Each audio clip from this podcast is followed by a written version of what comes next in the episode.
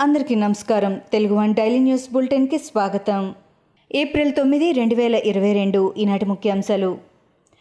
ఏపీలో విద్యుత్ సంక్షోభానికి వైసీపీ సర్కార్ అనాలోచిత విధానాలే కారణమని జనసేన అధినేత పవన్ కళ్యాణ్ ఆరోపించారు.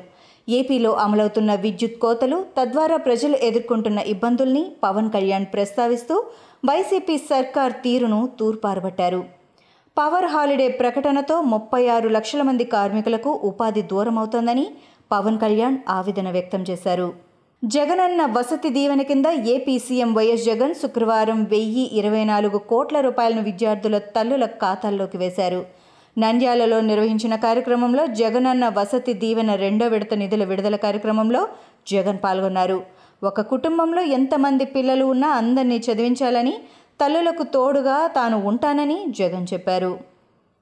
భారత్లో ఒమిక్రాన్ ఎక్స్ ఈ వేరియంట్ కనిపించిందని వార్తలు వస్తున్న నేపథ్యంలో కేంద్ర ప్రభుత్వం కీలక నిర్ణయం తీసుకుంది.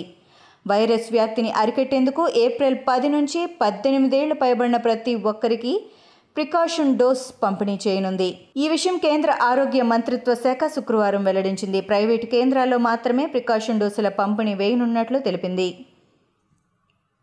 ఆంధ్రప్రదేశ్ పునర్విభజన విషయంలో మాజీ ఎంపీ ఉండవల్లి అరుణ్ కుమార్ దాఖలు చేసిన సవరణ పిటిషన్ను త్వరితగతిన విచారించాలని సీజేఐ ఎన్వి రమణ నేతృత్వంలోని ధర్మాసనం నిర్ణయించింది.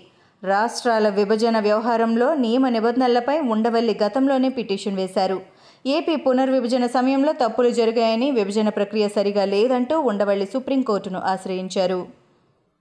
జాతీయ స్థాయిలో బీజేపీకి వ్యతిరేకంగా విపక్షాలను కూడగట్టే పనిలో తెలంగాణ సీఎం మళ్ళీ ప్రయత్నాలు మొదలుపెట్టారు. కొద్ది రోజులుగా ఢిల్లీలో ఉన్న కేసీఆర్ మూడో ఫ్రంట్ ఏర్పాటు దిశగా అడుగులు వేస్తున్నట్లు టీఆర్ఎస్ వర్గాల నుంచి అందుతున్న సమాచారం. త్వరలోనే కేసీఆర్ ఉత్తరప్రదేశ్ కేరళ వెళ్ళి సమాజ్వాదీ నేత అఖిలేష్ యాదవ్ కేరళ సీఎం పినరై విజయన్ను కలుస్తారని ఆ వర్గాలు చెప్పాయి.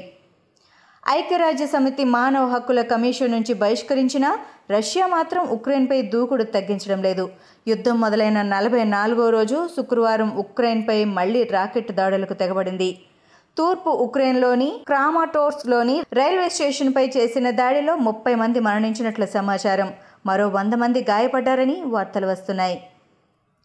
పాకిస్తాన్ నిఘా సంస్థ ఇంటర్ సర్వీసెస్ ఇంటెలిజెన్స్ ఏఎస్ఐ కుట్రను అమెరికా భగ్నం చేసింది. అమెరికా అధ్యక్షుడు జో బైడెన్ భద్రతను పర్యవేక్షించే సీక్రెట్ సర్వీస్ అమెరికా నిఘా విభాగం భద్రతా విభాగాల్లో చొరబడేందుకు ఐఎస్ఐ చేసిన ప్రయత్నాలను తిప్పికొట్టింది. ఐఎస్ఐ ఆదేశాలతో పనిచేస్తున్న అరియన్ తాహిర్ జాదే హైదర్ అలీల్ను ఎఫ్బీఐ అధికారులు అరెస్టు చేశారు. అడవులను సమర్థవంతంగా నిర్వహించడం పచ్చదనం పెంపునకు అటవీ పరిశోధనలను ప్రోత్సహించేందుకు తెలంగాణ అటవీ శాఖ ఇన్స్టిట్యూట్ ఆఫ్ ఫారెస్ట్ బయోడైవర్సిటీ అవగాహన ఒప్పందం కుదుర్చుకున్నాయి. పర్యావరణ మార్పులను ఎదుర్కోవడం భౌగోళిక పరిస్థితులకు తగ్గట్లు అడవులను నిర్వహించే కార్యక్రమాలు ఈ ఒప్పందంలో ప్రధానంగా ఉంటాయి. తెలంగాణలో పండిన యాసంగి ధాన్యం మొత్తం కేంద్రమే కొనాలనే డిమాండ్తో టీఆర్ఎస్ పార్టీ బీజేపీపై పోరాటం చేస్తోంది. కేంద్రం వైఖరికి నిరసనగా ఇళ్ళపై నల్ల జెండాలు ఎగరవేయాలని టీఆర్ఎస్ పిలుపునిచ్చింది. తాజాగా దేశ రాజధాని ఢిల్లీలో ఈ నెల పదకొండున ధర్నా చేయనున్నట్లు టీఆర్ఎస్ ఓ ప్రకటన విడుదల చేసింది.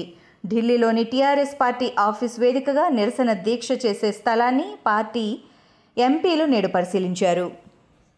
బెంగళూరులోని ఏడు స్కూళ్ళకు శుక్రవారం ఉదయం ఒకేసారి బాంబు బెదిరింపులు రావడం కలకలం రేపింది. దీంతో బాంబు పెట్టినట్లు బెదిరింపులు వచ్చిన పాఠశాలలకు అధికారులు పోలీసులు వెళ్ళి తనిఖీలు చేశారు. మెయిల్ వచ్చిన సమయంలో ఆయా పాఠశాలల్లో పరీక్షలు జరుగుతున్నాయి.